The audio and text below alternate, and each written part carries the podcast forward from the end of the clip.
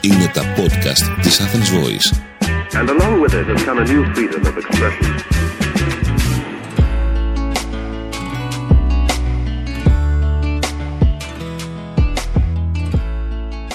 Είμαστε εδώ στα podcast της Athens Voice και σήμερα έχουμε την Ιωάννα Λιτρίβη κοντά μας, υποψήφια στο Επικρατεία της Νέας Δημοκρατίας. Κυρία Λιτρίβη, σας ευχαριστούμε που είστε εδώ. Σας ευχαριστώ εγώ πάρα πολύ για την πρόσκληση.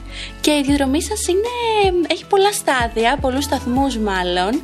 Ξεκινήσατε στη φιλοσοφική, κάνατε τις σπουδές σας, ασχοληθήκατε ε, με τις πολιτικές διαβίου εκπαίδευσης και κατάρτισης, βρεθήκατε σε κάτι ανάλογο των σπουδών σας, σε μια ε, θέση κλειδί κιόλας στο ΝΕΟΠΕΠ και σήμερα είστε υποψήφια στην τέταρτη κιόλας εκλόγιμη θέση στο ψηφοδέλτιο επικρατείας Νέας Δημοκρατίας. Ακριβώς. Πολλές διαδρομές και μεταβάσεις και νομίζω ότι κάπως έτσι είναι οι ζωές ή θα είναι οι ζωές από εδώ και πέρα των ανθρώπων. Δηλαδή δεν μπορούμε να. Νομίζω η ιδέα ξεκινάμε κάπως και μένουμε εκεί και εγκλωβιζόμαστε εκεί, νομίζω ότι είναι κάτι το οποίο δεν θα το βλέπουμε ως μοντέλο ζωής από εδώ και κάτω. Ε, τώρα, ως προς εμένα, ε, ναι, η φιλοσοφική ήταν μια πολύ συνειδητή επιλογή στα 18. Ε, όχι απαραίτητα γιατί ήθελα να γίνω φιλόλογος, αλλά γιατί είχα λατρεία με τη γλωσσολογία.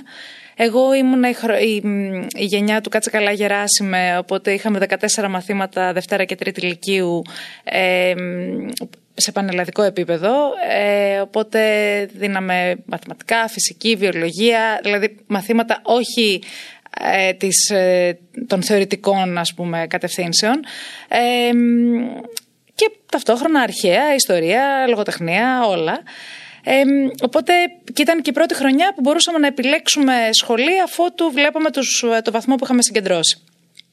Και η πολιτική πώς προέκυψε, πώς μπήκε η πολιτική λοιπόν, όταν λοιπόν ολοκλήρωσα τις σπουδές στη φιλοσοφική σας λέω και πάλι γιατί είχα τη μανία με τη γλώσσα οπότε ήθελα τη γλωσσολογία και στην, άρχισε να σκέφτομαι τι θα κάνω σε μεταπτυχιακό επίπεδο και τότε είπα ότι θέλω να κάνω.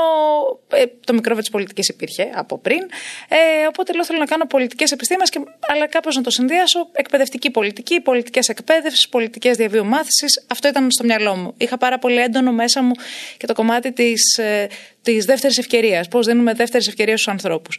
Οπότε η ιδέα της διαβίου μάθησης ήταν για μένα πολύ, έτσι, πολύ κοντά στον πυρήνα μου και σε αυτό που αισθανόμουν ότι θα μπορούσα να προσφέρω. Και έτσι γίνονται, πάω και κάνω μεταπτυχιακές σπουδές στο πολιτικό ε, τμήμα στο Πανεπιστήμιο της Κρήτης και κάνω πολιτικές διαβίου μάθησης, ήταν η διπλωματική μου εργασία. Τελειώνω από εκεί. Ε, εργάζομαι σε κέντρα εκπαίδευσης ενηλίκων, οπότε πάνω στο αντικείμενο. Ε, μετά διδακτορικό στις πολιτικές για τους NEETs, τους νέους εκτός εκπαίδευσης κατάρτισης απασχόλησης.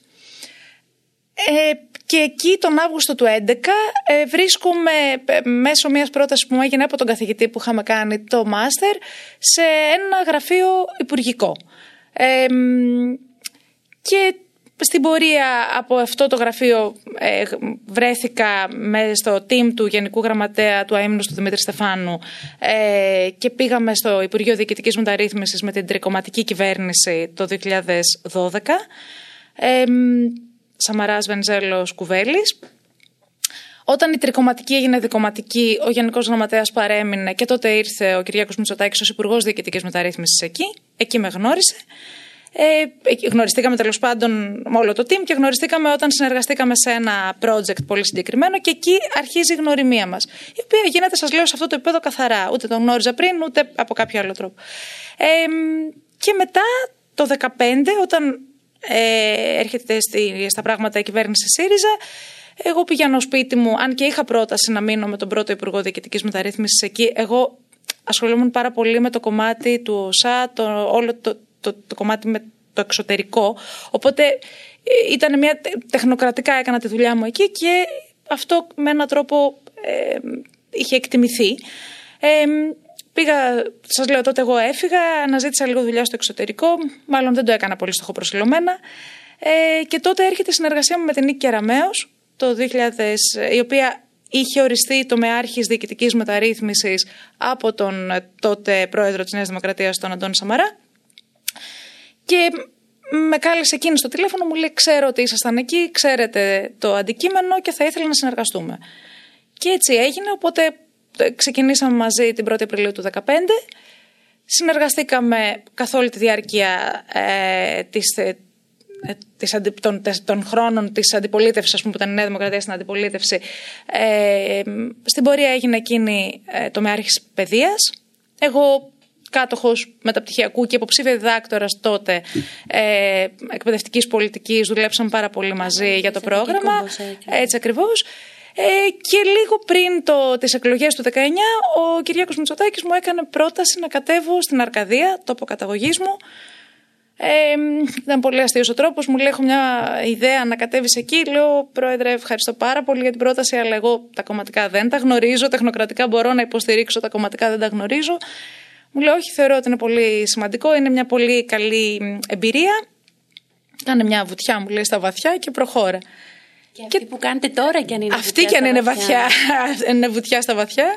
Ε, όχι, να σας πω, εκείνη η εμπειρία ήταν πιο, ήταν ακόμα πιο δύσκολη, γιατί σκεφτείτε ότι ήταν 15 ε, μέρες έπρεπε να κατέβω στην Αρκαδία, να γνωρίσω τους ανθρώπους, να έρθω κοντά τους όσο γινόταν. Είναι ένας νομός έτσι με ε, παιδινά ε, και ορεινά.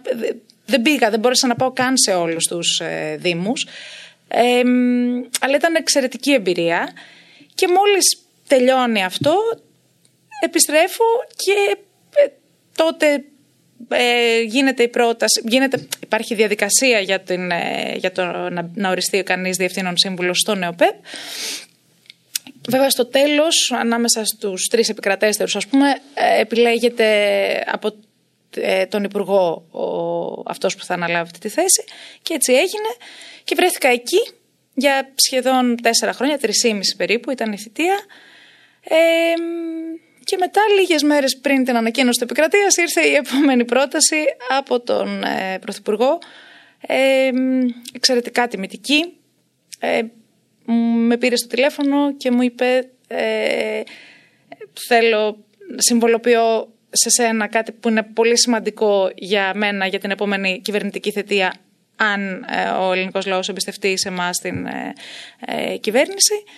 Ε, και αυτό είναι η κατάρτιση, η επαγγελματική κατάρτιση και η διαβιομάθηση και θέλω να, να, αυτό να συμβολοποιήσεις εσύ. Και αυτό το έχεις κάνει γιατί έχεις κάνει πολύ σκληρή δουλειά σε αυτό και έχεις είναι συνειδητή σου επιλογή. Δηλαδή, οι σπουδές ήρθαν, είχα αυτή τη μεγάλη τύχη ναι. να, κουμπώσει, να κουμπώσουν οι σπουδές με το αντικείμενο της δουλειάς.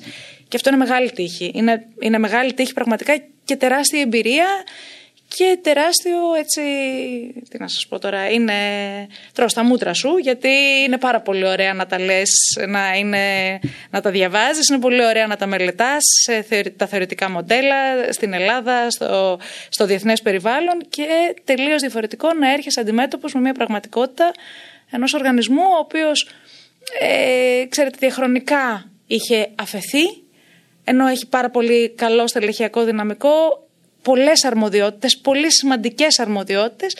Είχε αφαιθεί όμως. Οπότε ήταν πολύ, πολύ δύσκολο το έργο και αυτό έτσι το λέω με τα λόγου γνώσεως να μπορέσει να, να ξαναμπεί σε τροχιά. Αυτό. Ναι, καταλαβαίνω ότι ουσιαστικά και η κυβερνητική πολιτική ήταν τέτοια για την παιδεία που οδήγησε σε κάποιες διαφοροποιήσει, σε συγκρούσεις.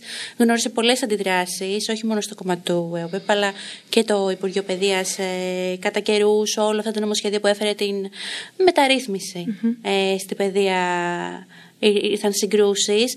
Ωστόσο, και η επιλογή, όχι τόσο εσάς, γενικότερα νομίζω, του, των ανθρώπων στο ψηφοδέλτιο επικρατείας έφερε κριτική, άσκησαν κριτική από τον ΣΥΡΙΖΑ. Ε, μάλιστα, όταν ανακοινώθηκε το ψηφοδέλτιο επικρατείας, ε, η ανακοίνωση του ΣΥΡΙΖΑ έλεγε ο κ. Μητσοτάκης εξάντλησε τις εκλογές με θέσεις σε κολλητούς υπουργούς και γενικούς γραμματείς. Θα ήθελα ένα δικό σας σχόλιο.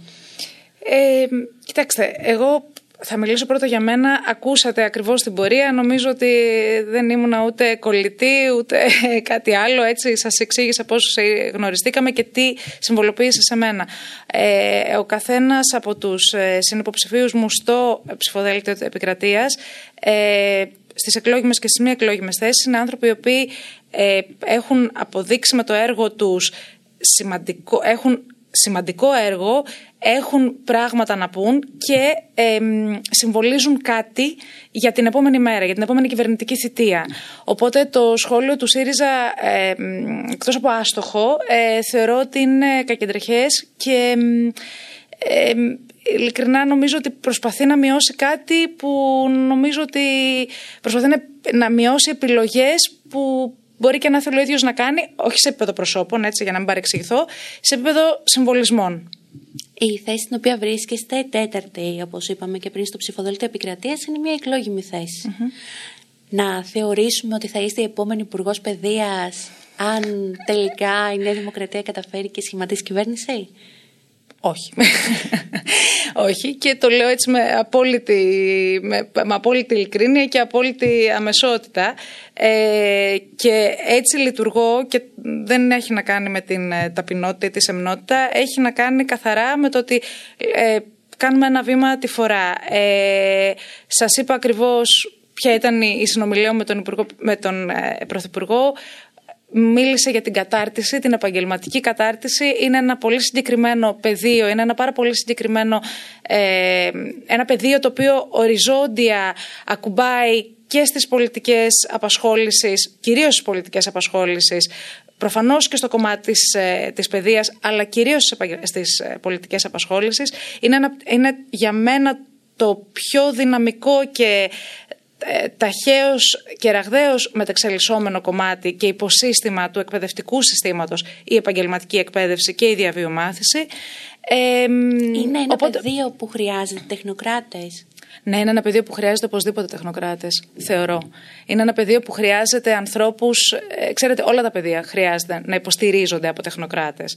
Ε, το, το πιστεύω βαθιά και πιστεύω ότι δεν σημαίνει βέβαια ότι μόνο η τεχνοκρατική γνώση είναι αυτή που μπορεί να σε κάνει καλό πολιτικό ή είναι, είναι ε, ικανή και όχι απαραίτητα σίγουρα δεν είναι αναγκαία συνθήκη. Δηλαδή, το να είσαι τεχνοκράτης δεν σημαίνει ότι είσαι καλός πολιτικός. Μπορεί να είσαι πολύ καλός τεχνοκράτης και σας λέω, οπωσδήποτε χρειάζονται καλοί τεχνοκράτες, άνθρωποι γνώστες του πεδίου, που λέμε εμείς στις κοινωνικές επιστήμες, να υποστηρίζουν οπωσδήποτε τους πολιτικούς.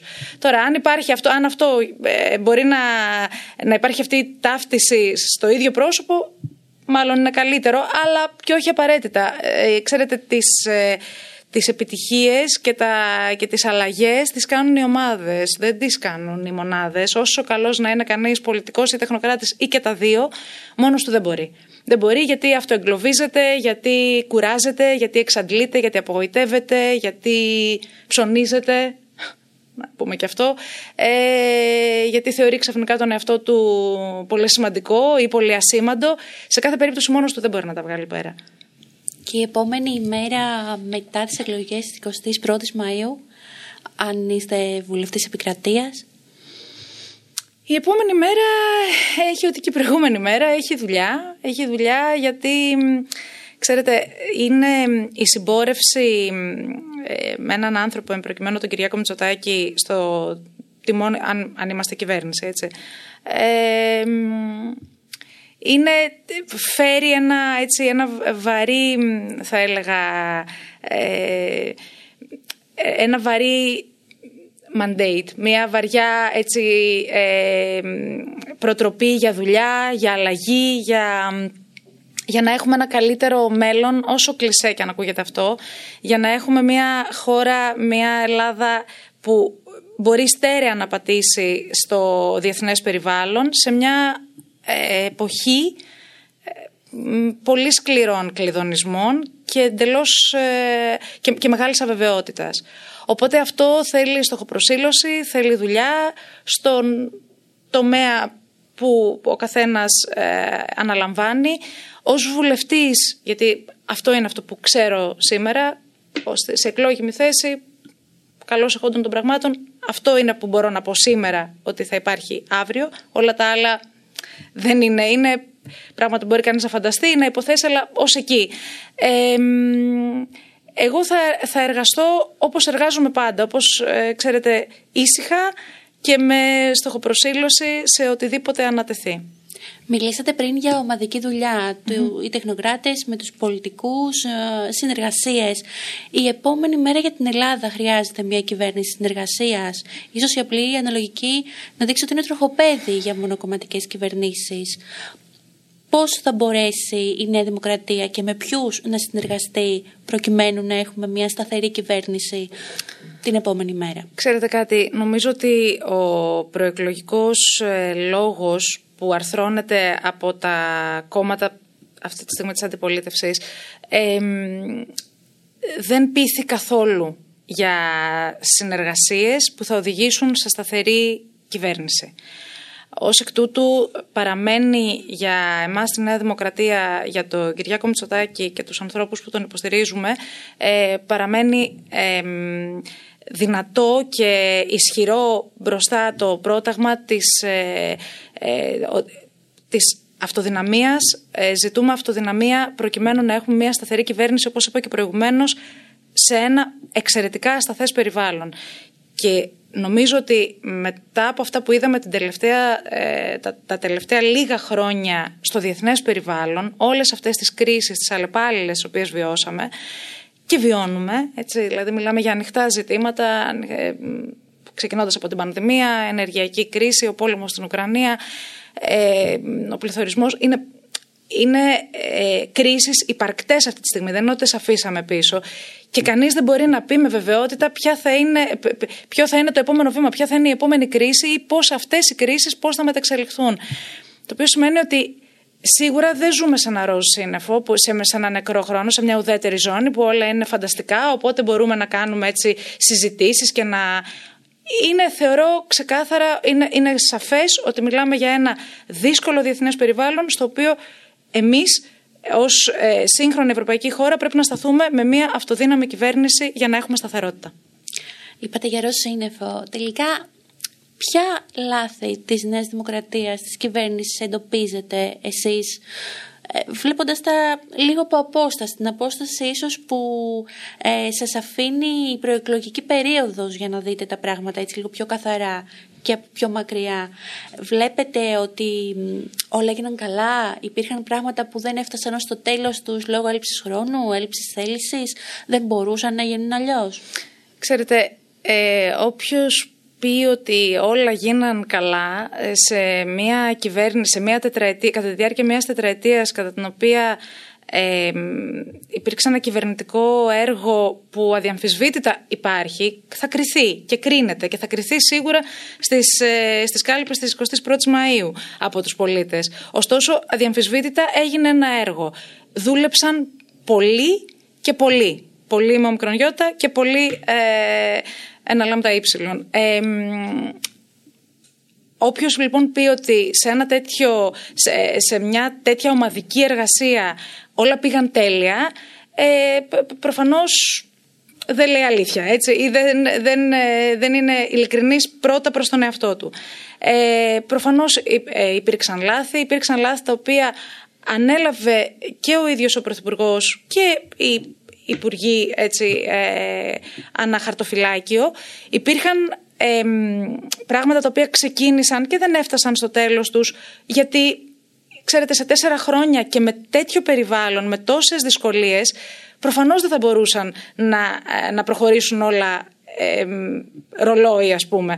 Ε, νομίζω όμως ότι έχει γίνει η ίδια, ε, η ίδια, ο ίδιος ο Πρωθυπουργός έχει προχωρήσει σε κριτική, την έχει παραδεχθεί ε, δημόσια και λέει ότι μαθαίνουμε από τα λάθη μας και προχωράμε. Πολλά πράγματα που ξεκίνησαν θα συνεχιστούν με τις όποιες προσαρμογές.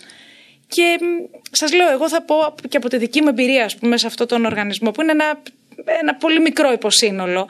Ε, προφανώς, όταν έπρεπε να διανυθεί ένα μεγάλο κομμάτι που είχε μείνει πίσω, Ναι, εγώ ίδια λέω ότι θα ήθελα να έχω κάνει πολύ περισσότερα. Ε, Όμως χαίρομαι που πολλά πράγματα και σε επίπεδο ποσοτικό, δηλαδή ότι οι πιστοποιήσεις, για παράδειγμα, μπήκαν σε μια σειρά και γίνονταν κάθε, γίνονται κάθε χρόνο. Ε, απο, απέκτησε ο οργανισμός ξανά την αξιοπιστία του. Δηλαδή, βλέπουμε πολλούς συμμετέχοντες τώρα σε τελευταίες εξετάσεις, οι οποίες δεν ενεργούνται αυτή τη στιγμή και δυστυχώς τα τελευταία δύο Σαββατοκύριακα, εγώ μετά την παρέτησή μου δεν είμαι εκεί. Ε, 12.500 άνθρωποι ήρθαν σε εμάς να πιστοποιηθούν. Και δεν είναι μόνο αυτό. Ε, Αναπτύχθηκαν και επικαιροποιήθηκαν επαγγελματικά περιγράμματα ε, περίπου 300 που όλα το προηγούμενο, τα προηγούμενα χρόνια ήταν, είχαν γίνει γύρω στα 100, 120. Δηλαδή και πολλά άλλα ποιοτικά χαρακτηριστικά της επαγγελματικής εκπαίδευσης και κατάρτισης τα οποία ξεκίνησαν και έχουν μπει, έχουν μπει τα θεμέλια για πολλά για να προχωρήσουν, έχουν μπει, ε, έχει μπει το τρένο στις ράγες, αλλά και άλλα τα οποία ακόμα είναι σε επίπεδο σχεδιασμού. Ναι, είναι προφανές. Ξέρετε, εγώ έχω ένα πολύ συγκεκριμένο, είναι μια πολύ συγκεκριμένη άποψη που έχω. Όποιος δουλεύει, κάνει λάθη. Όποιος δεν δουλεύει και κοιμάται και κάνει κριτική, προφανώς δεν κάνει λάθη και, και τότε είναι στο ροζ του σύννεφο. Αλλά δεν θέλουμε, δεν είναι αυτή η πραγματικότητα. Γιατί όμως όλες οι μεταρρυθμίσεις, οι αλλαγές, οι συζητήσεις για την παιδεία δημιουργούν τόσες αντιδράσεις; Ε, ξέρετε, δεν είναι μόνο για την παιδεία οι αλλαγές που προκαλούν αντιδράσεις. Νομίζω ότι όταν κάποιος αποφασίσει να, ε, να συγκρουστεί ή και όχι να συγκρουστεί. Όταν κάποιος αποφασίσει να κουνήσει συμφέροντα τα οποία ήταν εδρεωμένα ή, ε, ξέρετε, η παιδεία, οι ωφελούμενοι της παιδείας είναι, είμαστε όλοι εν δυνάμει. Ε, οπότε όταν είναι τόσο ευρύ το πεδίο των ωφελουμένων, ο κάθε ένας από εμάς έχει κάτι να πει. Γιατί ε, να ξεκινάμε τα, τον πιαγωγείο από τα 4 και όχι από τα 5. Εγώ θεωρώ ότι από τα 4 πρέπει να παίζουν τα παιδιά και να μην πηγαίνουν στον πιαγωγείο. Μάλιστα. Ε, Μελέτες δείχνουν ότι είναι εξαιρετικό το, να, το ότι βοηθάει πολύ και την ψυχοκοινωνική και την νοητική ε, εξέλιξη των παιδιών να ξεκινάνε δύο χρόνια νωρίτερα. Πολύ ωραία. Ε, η συγκεκριμένη ε, εκπαιδευτική μεταρρύθμιση επέλεξε αυτό που, τα, που οι διεθνείς ε, πρακτικές λένε και ε, η επιστημο, υπάρχει επιστημονική άποψη η οποία κατευθύνεται προς τα εκεί. Οι άλλοι που λένε ότι ας πούμε από τα τέσσερα πρέπει να είναι καλό τα παιδιά να παίζουν και μόνο, ας πούμε, προφανώς θα δουν αρνητικό αυτό το μέτρο. Αυτό συμβαίνει σε κάθε ένα στάδιο της παιδείας, γιατί σας λέω, ο, ο, είμαστε όλοι εν δυνάμει ωφελούμενοι του εκπαιδευτικού συστήματος, εν τη ευρύ ενία, σε όλες τις βαθμίδες του. Άρα ο καθένας έχει κάτι να πει.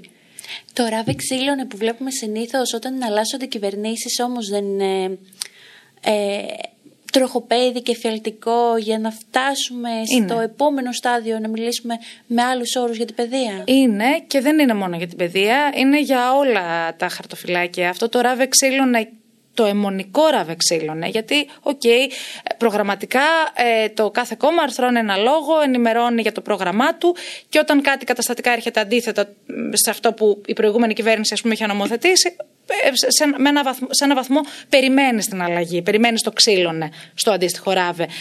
Αλλά ε, το εμμονικό ξήλωνε σε ένα ράβε το οποίο θες να το ξηλώσεις μόνο και μόνο επειδή το έκανε ο άλλος και ας βλέπεις εσύ κάποια θετικά στοιχεία σε αυτό. Και αν όχι όλα, αν βλέπεις ένα 80% θετικών, δεν νομίζω ότι είναι άσχημο να πεις: Οκ, το κρατάω και διορθώνω το 20%. Προσαρμόζω το 20%. Αλλάζω την προοπτική στο 20%. Έτσι νομίζω ότι θα ήταν πολύ πιο στέρεες οι, οι αλλαγές που θα γίνονταν σε, όλα τα, σε όλους τους τομείς πολιτικής. Το πρόγραμμα του ΣΥΡΙΖΑ για την παιδεία φαντάζομαι το έχετε δει είναι σε αυτό το μοτίβο που λέτε εσείς στην αιμονική, στο αιμονικό ξύλωνο, γιατί βλέπουμε ότι έχει πάρα πολλές παραμέτρους για κατάργηση της ελάχιστης βάσης εισαγωγής, της πανεπιστημιακής αστυνομίας, ε, την επαναφορά του πανεπιστημιακού ασύλου, ο οποίος ήταν και ο πρώτος νόμος της κυβέρνησης Μητσοτάκη. Ακριβώς. Τον Αύγουστο του, ήταν ο Αύγουστος του 19. Ε, πριν, κλείσει, πριν κλείσει η Βουλή για τις θερινές διακοπές.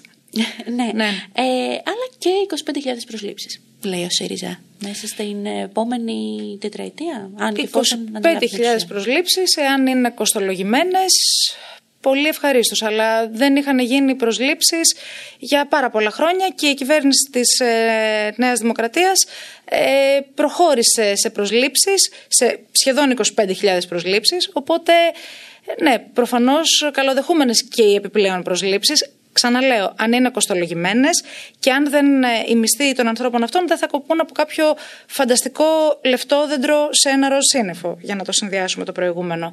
Τώρα, ως προς τα υπόλοιπα, ναι, είναι διαφορά, είναι διαφορά δύο κόσμων. Έτσι, δηλαδή, είναι κάτι το οποίο προγραμματικά, ε, όχι μόνο προγραμματικά, το έκανε πράξη στην προηγούμενη κυβέρνηση ο ΣΥΡΙΖΑ ε, και αυτή τη στιγμή λέω ότι θα το ξανακάνει αν έρθει στα πράγματα, ως προς τα υπόλοιπα που θέσατε. Ε, και φυσικά νομίζω ότι το κυριότερο σημείο φαγωμάρα στην παιδεία ίσως αυτή τη στιγμή και μετεκλογικά με τους όποιους σχηματισμούς δούμε θα είναι το άρθρο 16 και τα ιδιωτικά πανεπιστήμια. Μια καυτή πατάτα που ο επόμενος υπουργός, ε, εφόσον προέρχεται από τη Νέα Δημοκρατία και θέλει να το υλοποιήσει, καλείται να πάρει στα χέρια του. Δεν είναι, δεν είναι μόνο θέμα υλοποίησης, είναι θέμα συνταγματικής αλλαγής, όπως γνωρίζετε το άρθρο 16. Οπότε δεν έχει να κάνει με το κομμάτι του. Ε, με το αν θα ένας υπουργός παιδείας αν θα ε, υλοποιήσει ή δεν υλοποιήσει. Για μένα είναι κάτι, έχω κάτι πολύ συγκεκριμένο στο μυαλό μου για μένα και για την Νέα Δημοκρατία ε, προφανώς ε, ότι δίχως εξωστρέφεια και διεθνοποίηση δεν θεωρώ ότι νοείται τριτοβάθμια εκπαίδευση γενικώς. Η διάδραση με αναγνωρισμένα πανεπιστήμια του εξωτερικού, ε, τα παραδείγματα της αλλοδαπής, ε, οι καλές ιδιωτικές πρωτοβουλίες με όρους ποιότητας πάντα, ε, δεν μας απειλεί, μόνο καλύτερος μας κάνει, θεωρώ. Φαντάζομαι ότι μιλάτε για ιδιωτικά πανεπιστήμια χωρίς την απαξίωση των δημοσίων, με παράλληλη ενίσχυση των όχι φυσικά. Ξέρετε, ε, ε, βλέπετε και από πέραν το ότι εγώ, εγώ προσωπικά πιστεύω πάρα πολύ στη δημόσια, ε, ως υποκείμενο, στη δημόσια εκπαίδευση. Όλες μου οι σπουδές είναι σε δημόσια εκπαίδευση, ε, σε ιδρύματα του, του δημόσιου εκπαιδευτικού συστήματος. Ε, είναι προφανές ότι τα τελευταία τέσσερα χρόνια απέδειξε η κυβέρνηση της Νέας Δημοκρατίας ότι καθόλου δεν ε, κινήθηκε στην κατεύθυνση της απαξίωσης των δημόσιων πανεπιστημίων. Αντιθέτως, ενίσχυσε τα δημόσια πανεπιστήμια. Ε, τόσο σε όρους, με όρους ε, ανθρώπινου, ενίσχυσης του ανθρώπινου δυναμικού, όσο και με όρους ε, διεθνοποίησης τους, ε, προχώρησε σε θεσμοθέτηση κοινών ε, πτυχίων, διπλών πτυχίων, ε, βιο, ε, βιομηχανικών διδακτορικών, εσωτερικού εράσμους, έφερε το ελληνικό πανεπιστήμιο σε μία το οποίο ανέκαθεν είχε εξαιρετικό ανθρώπινο δυναμικό και ανθρώπινο δυναμικό το οποίο προχωρά και προοδεύει και, και είναι φάρος στο εξωτερικό, ε, έφερε το φως και το φάρο μέσα. Και νομίζω ότι πάντα ενισχύοντας το, ελληνικό, το, το δημόσιο πανεπιστήμιο. Ωστόσο, δεν σημαίνει ότι αν υπάρχει δυνατότητα και για την ίδρυση ιδιωτικών πανεπιστημίων και την συνεργασία με πανεπιστήμια του εξωτερικού αναγνωρισμένα, ότι αυτό θα μειώσει σε κάτι ή, θα, ή έχει να μας απειλήσει ε, στο κομμάτι του, του δημόσιου ελληνικού πανεπιστημίου. Είναι μια μεταρρύθμιση που θα βλύνει θα οξύνει θεωρεί τις ανισότητες στην εκπαίδευση; Θεωρώ ότι σε καμία περίπτωση δεν θα τις οξύνει.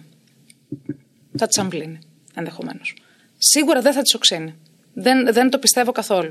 Πιστεύω ότι είναι ε, ένα δημόσιο πανεπιστήμιο, ένα δημόσιο ε, εκπαιδευτικό σύστημα δυναμωμένο, δεν έχει να φοβάται τίποτα ε, από την έλευση και ιδιωτικών πανεπιστημίων. Αναγνωρισμένων και ποιοτικά ε, όπως πρέπει. Το ποιοτικά το τονίζετε και Το τονίζω, το τονίζω γενικά το, ότι το, η έννοια της ποιότητας και στις πολιτικές της εκπαίδευσης, στις πολιτικές της κατάρτισης, της απασχόλησης, τις οποίες ε, γνωρίζω καλύτερα, έτσι. Ε, νομίζω ότι είναι, είναι κορονίδα και χωρίς αυτό δεν μπορούμε να μιλάμε σε όλο τον κύκλο της ποιότητας και έχει σημασία, δηλαδή στις εισρωές, στις διαδικασίες και στις εκροές μπορούμε να πούμε ότι έχει γίνει τομή στα δημόσια πανεπιστήμια ώστε να, να έχουμε αποφύγει τις παθογένειες του παρελθόντος ή είμαστε στο ίδιο έργο θεατές; Στο ίδιο έργο θεατές δεν είμαστε. ε, έχουν μπει θεμέλια καλά ε, και νομίζω ότι το είπα και προηγουμένως, οπότε θα ήμουν ανακόλουθη αν σας έλεγα ότι έγιναν όλα. Τελείωσε μια μεταρρύθμιση, ειδικά σε τομείς όπως είναι η παιδεία, όπως είναι η απασχόληση, όπως είναι η κατάρτιση, δεν μπορούν, δεν ολοκληρώνονται μέσα σε έτσι. Δεν γίνονται θαύματα σε ένα χρόνο, σε δύο χρόνια ή, ή δεν ολοκληρώνονται στην ομοθέτηση.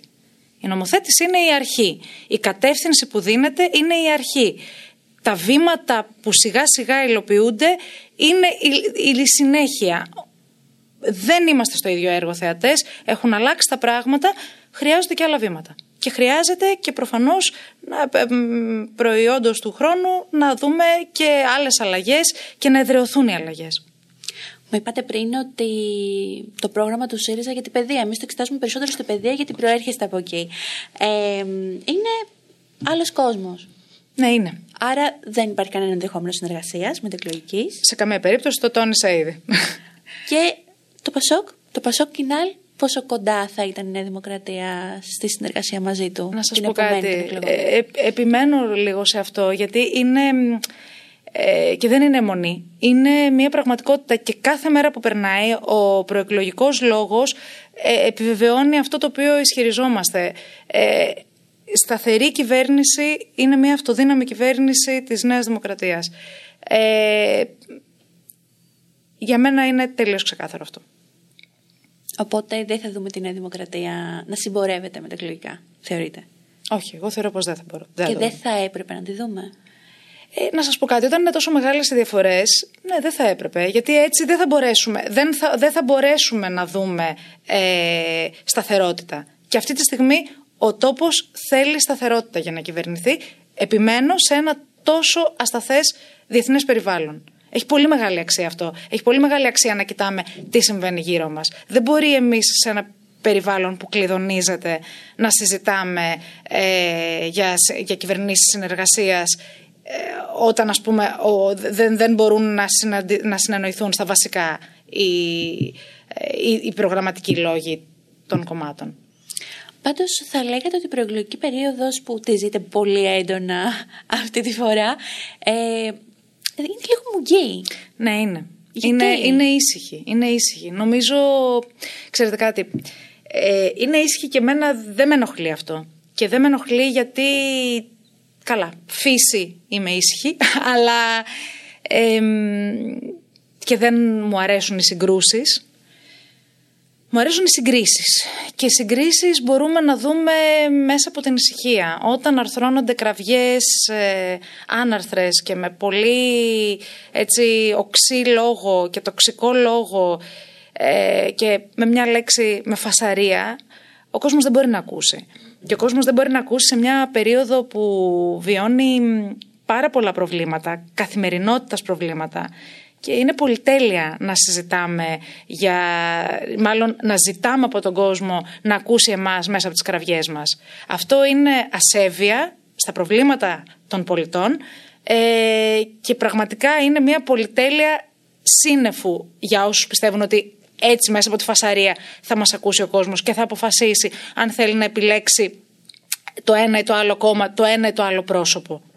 Αυτή η ησυχία είναι ικανή να πείσει τους νέους που μετά και το δυστύχημα, το πολύ νεκρό σιδηροδρομικό δυστύχημα στα τέπη, ίσως έχει γυρίσει και λίγο την πλάτη στην πολιτική. Κοιτάξτε, το έλλειμμα, ε, το έλλειμμα εκπροσώπησης το οποίο αισθάνονται οι νέοι ε, δεν θεωρώ ότι ε, συντελέστηκε με την, ε, ύστερα από την τραγωδία ε, των, ε, του σιδηροδρομικού δυστυχήματος στα Τέμπη. Ε, θεωρώ ότι ναι, ήταν, και, ήταν ένα πολύ σημαντικό γεγονός το οποίο τους έκανε τους ενίσχυσε αυτό το έλλειμμα εκπροσώπησης και έλλειμμα συμμετοχής. Ε, οι νέοι, ξέρετε, οι άνθρωποι οι οποίοι καλούνται αυτή τη στιγμή να, να, να ψηφίσουν ας πούμε, για πρώτη φορά είναι οι άνθρωποι οι οποίοι έχουν μεγαλώσει μέσα στις κρίσεις. Δηλαδή την, την τελευταία δεκαετία που αυτά τα παιδιά είδαν να είναι από 10 χρονών μέχρι ε, από 9-8 μέχρι σήμερα που είναι 18 και θα κληθούν να ψηφίσουν, 17 και θα κληθούν να ψηφίσουν, ε, έχουν ζήσει μέσα σε αυτό. Οπότε μέσα σε ένα τέτοιο περιβάλλον συνεχών και αλλεπάλληλων κρίσεων που βίωσαν τα ίδια ως παιδιά ε, μέσα στις οικογένειές τους ε, έτσι και, και το είδαν συνολικά, αισθάνθηκαν αυτά τα παιδιά ότι προφανώς δεν έχουν που να ακουμπήσουν. Δεν, έχουν, δεν αισθάνονται σταθερότητα πουθενά. Άρα γιατί να ψηφίσουμε κάποιον, γιατί αφού κανένας δεν θα μας εκπροσωπήσει σωστά. Δεν είναι όμως αυτό το μήνυμα. Ε, οι νέοι πρέπει να ακούσουν. Αυτή η ησυχία θεωρώ ότι έχει μεγάλη αξία για τους νέους ανθρώπους και για όλους, αλλά για τους νέους ανθρώπους που θα κληθούν για πρώτη φορά να αποφασίσουν, για να ακούσουν. Να ακούσουν ήρεμα, να ακούσουν και να επιλέξουν. Γιατί ε, και να επιλέξουν ό,τι εκείνοι αισθάνονται τους ε, εκπροσωπεί καλύτερα, αλλά έχει αξία να το ακούσουν. Έχει αξία και έχει αξία να φέρουμε τους ανθρώπους αυτούς, ξέρετε, ο θυμός ε, δεν είναι ωραίο συνέστημα. Ε, ο θυμός αυτός είναι τοξικός και είναι τοξικός όχι μόνο για τα ίδια τα άτομα πρώτα και στη συνέχεια για την κοινωνία. Οπότε έχει σημασία να έρθουν οι νέοι να ψηφίσουν αφού έχουν ακούσει και έχουν επιλέξει συνειδητά. Τα διλήμματα, Μητσοτάκης ή Τσίπρας, ε, ε, ασφάλεια ή τέλος πάντων τα κατά καιρούς που έχουν υποθεί τέλος πάντων τις τελευταίες εβδομάδες βοηθούν τους νέους να αποφασίσουν και κάτι ακόμη και εσείς και εγώ, φαντάζομαι και όσοι μας ακούν αυτή τη στιγμή, έχουμε συνηθίσει από πάρα πολύ παλιά να ακούμε διλήμματα. Είμαστε στο 2023. Έχουν χώρο τα διλήμματα αυτά; Ξέρετε κάτι, ε, στο τέλος της ημέρας σε ένα δίλημα καταλήγουμε πάντα. Ναι, όταν, όταν ξεκινάει η μέρα έχουμε πολύ περισσότερα να πούμε. Η μέρα συμβολικά έτσι. Ε, αρθρώνεται ο προγραμματικός λόγος, λέγονται πολλά, αλλά στο τέλος της ημέρας, την ώρα που έρχεσαι και έχεις να, να κληθείς να αποφασίσεις, τότε σε ένα δίλημα βρισκόμαστε. Τότε εκεί πρέπει να διαλέξεις αφού έχεις ακούσει και έχεις κατασταλάξει, έχεις ε, ξεσκαρτάρει ας πούμε και έχεις φτάσει στο ένα ή το άλλο. Οπότε ναι, εκεί στο δίλημα καταλήγεις. Και γιατί λοιπόν Νέα Δημοκρατία, γιατί επικρα... επικρατεία, σαν ψηφίσεις Νέα Δημοκρατία, επικρατείας και Ιωάννη Λιτρίβη. Ε, Νέα Δημοκρατία γιατί ε, ο Κυριάκος Μητσοτάκης με το πρόγραμμά του το, το, το κυβερνητικό εάν ε, ο ελληνικός λαός δώσει την εντολή και κυβερνήσει ε, εγγυάται την ασφάλεια και τη σταθερότητα, ταυτόχρονα όμως μέσα από την αλλαγή. Μεταρρυθμίσεις ε, σε όλους τους τομείς, ε, όχι κρυφά χαρτιά, σε όλους τους τομείς έχει αναπτυχθεί το, το πρόγραμμα της επόμενης μέρας, ε, έχει ήδη ξεκινήσει από την προηγούμενη τετραετία και πάνω εκεί θα χτιστεί αυτό το οποίο έρχεται για την επόμενη τετραετία τίποτα κρυφό, τίποτα κρυμμένη άση, ό,τι φαίνεται, μάλλον ξεκάθαρα ε, λέγονται πράγματα, κοστολογούνται, πολύ σημαντικό και αυτά θα κληθεί η επόμενη κυβέρνηση, αν ε, εμπιστευτεί ο ελληνικός λαός την εντολή στην κυβέρνηση του κ. Μητσοτάκη, να ε, υλοποιήσει. Η Ιωάννα Λιτρίβη, η επιλογή έγινε από τον Πρωθυπουργό, σας είπα ακριβώς σε ποιο επίπεδο. Εγώ προσωπικά σε ό,τι με αφορά και σε αυτό το οποίο γνωρίζω και μπορώ να υποστηρίξω και το έχω κάνει ήδη πράξη την τελευταία, τα τελευταία 3,5 χρόνια, αλλά είναι και το πάθος μου, είναι η αλλαγή, ε, της, η εδραίωση μάλλον μιας αλλαγής νοοτροπίας απέναντι στην επαγγελματική εκπαίδευση και στην επαγγελματική κατάρτιση κυρίως, στη διαβίου μάθηση, που ξαναλέω είναι το πιο ραγδαία μετεξελισσόμενο ε, κομμάτι της, ε, του εκπαιδευτικού συστήματος που ακουμπάει στις πολιτικές απασχόλησεις και ε, στην πραγματικότητα ένα βαθιά αναπτυξιακό ε, πεδίο πολιτικής το οποίο μπορεί να κάνει τη ζωή των ανθρώπων των λιγότερο προνομιούχων καλύτερη. Και αυτό το λέω όσο και αν ακούγεται κλισέ είναι για μένα πεποίθηση, συνείδηση και, ε, και καθημερινό στοίχημα. Και κίνητρο, να σας πω την αλήθεια, για την κάθε ημέρα. Και περισσότερες γυναίκες στην πολιτική; Περισσότερες γυναίκες στην πολιτική, ε, γιατί έχουν να δώσουν νομίζω οι γυναίκες στην πολιτική, όπως έχουν να δώσουν και οι άντρες στην πολιτική. Απλώς οι γυναίκες, ε, ε επειδή υποεκπροσωπούνται, ε, βλέπουμε ότι όποτε τους δίνεται πραγματικά το βήμα και όχι έτσι, προσχηματικά και μόνο σε ένα επίπεδο ποσόστοσης κτλ. Ε, νομίζω ότι κάνουν ε, θαύματα. Ε, χωρίς αυτό να σημαίνει έτσι δεν, ε, δεν γενικεύω ούτε ε, μηδενίζω την... Ε, ξέρετε όλα αυτά με τα στερεότυπα φίλων λίγο με βρίσκουν και πάρα πολύ σύμφωνοι. Οι άνθρωποι μόνοι τους, ο καθένας από, από εμάς κουβαλάει κάτι, έχει ένα όραμα και με τη δουλειά του αποδεικνύει καθημερινά αν μπορεί ή όχι να το φέρει πέρας. Ε, είναι καλό οι γυναίκες να είναι στο, σε θέσεις ευθύνης. Είναι καλό γιατί αποδεδειγμένα έτσι μπορούν να συνδυάσουν πολλούς ρόλους μαζί. Ε, από εκεί και πέρα εδώ είμαστε να κρυθούμε ε, γυναίκες και άνδρες. Στην κρίση του λαού, λοιπόν. Ακριβώς. Σας ευχαριστούμε πάρα πολύ. Καλή επιτυχία. Πολύ πυκνός ο χρόνος που μένει μέχρι την Κυριακή στις 21 του μήνα. Και κάθε καλό. Σας ευχαριστώ πάρα πολύ. Και εσά και τους ακροατές σας. Ήταν ένα podcast από την Athens Voice. Μπορείτε να ακούσετε τα podcast της Athens Voice στο athensvoice.gr και στο Spotify, στο Apple Podcast και το Google Play Music.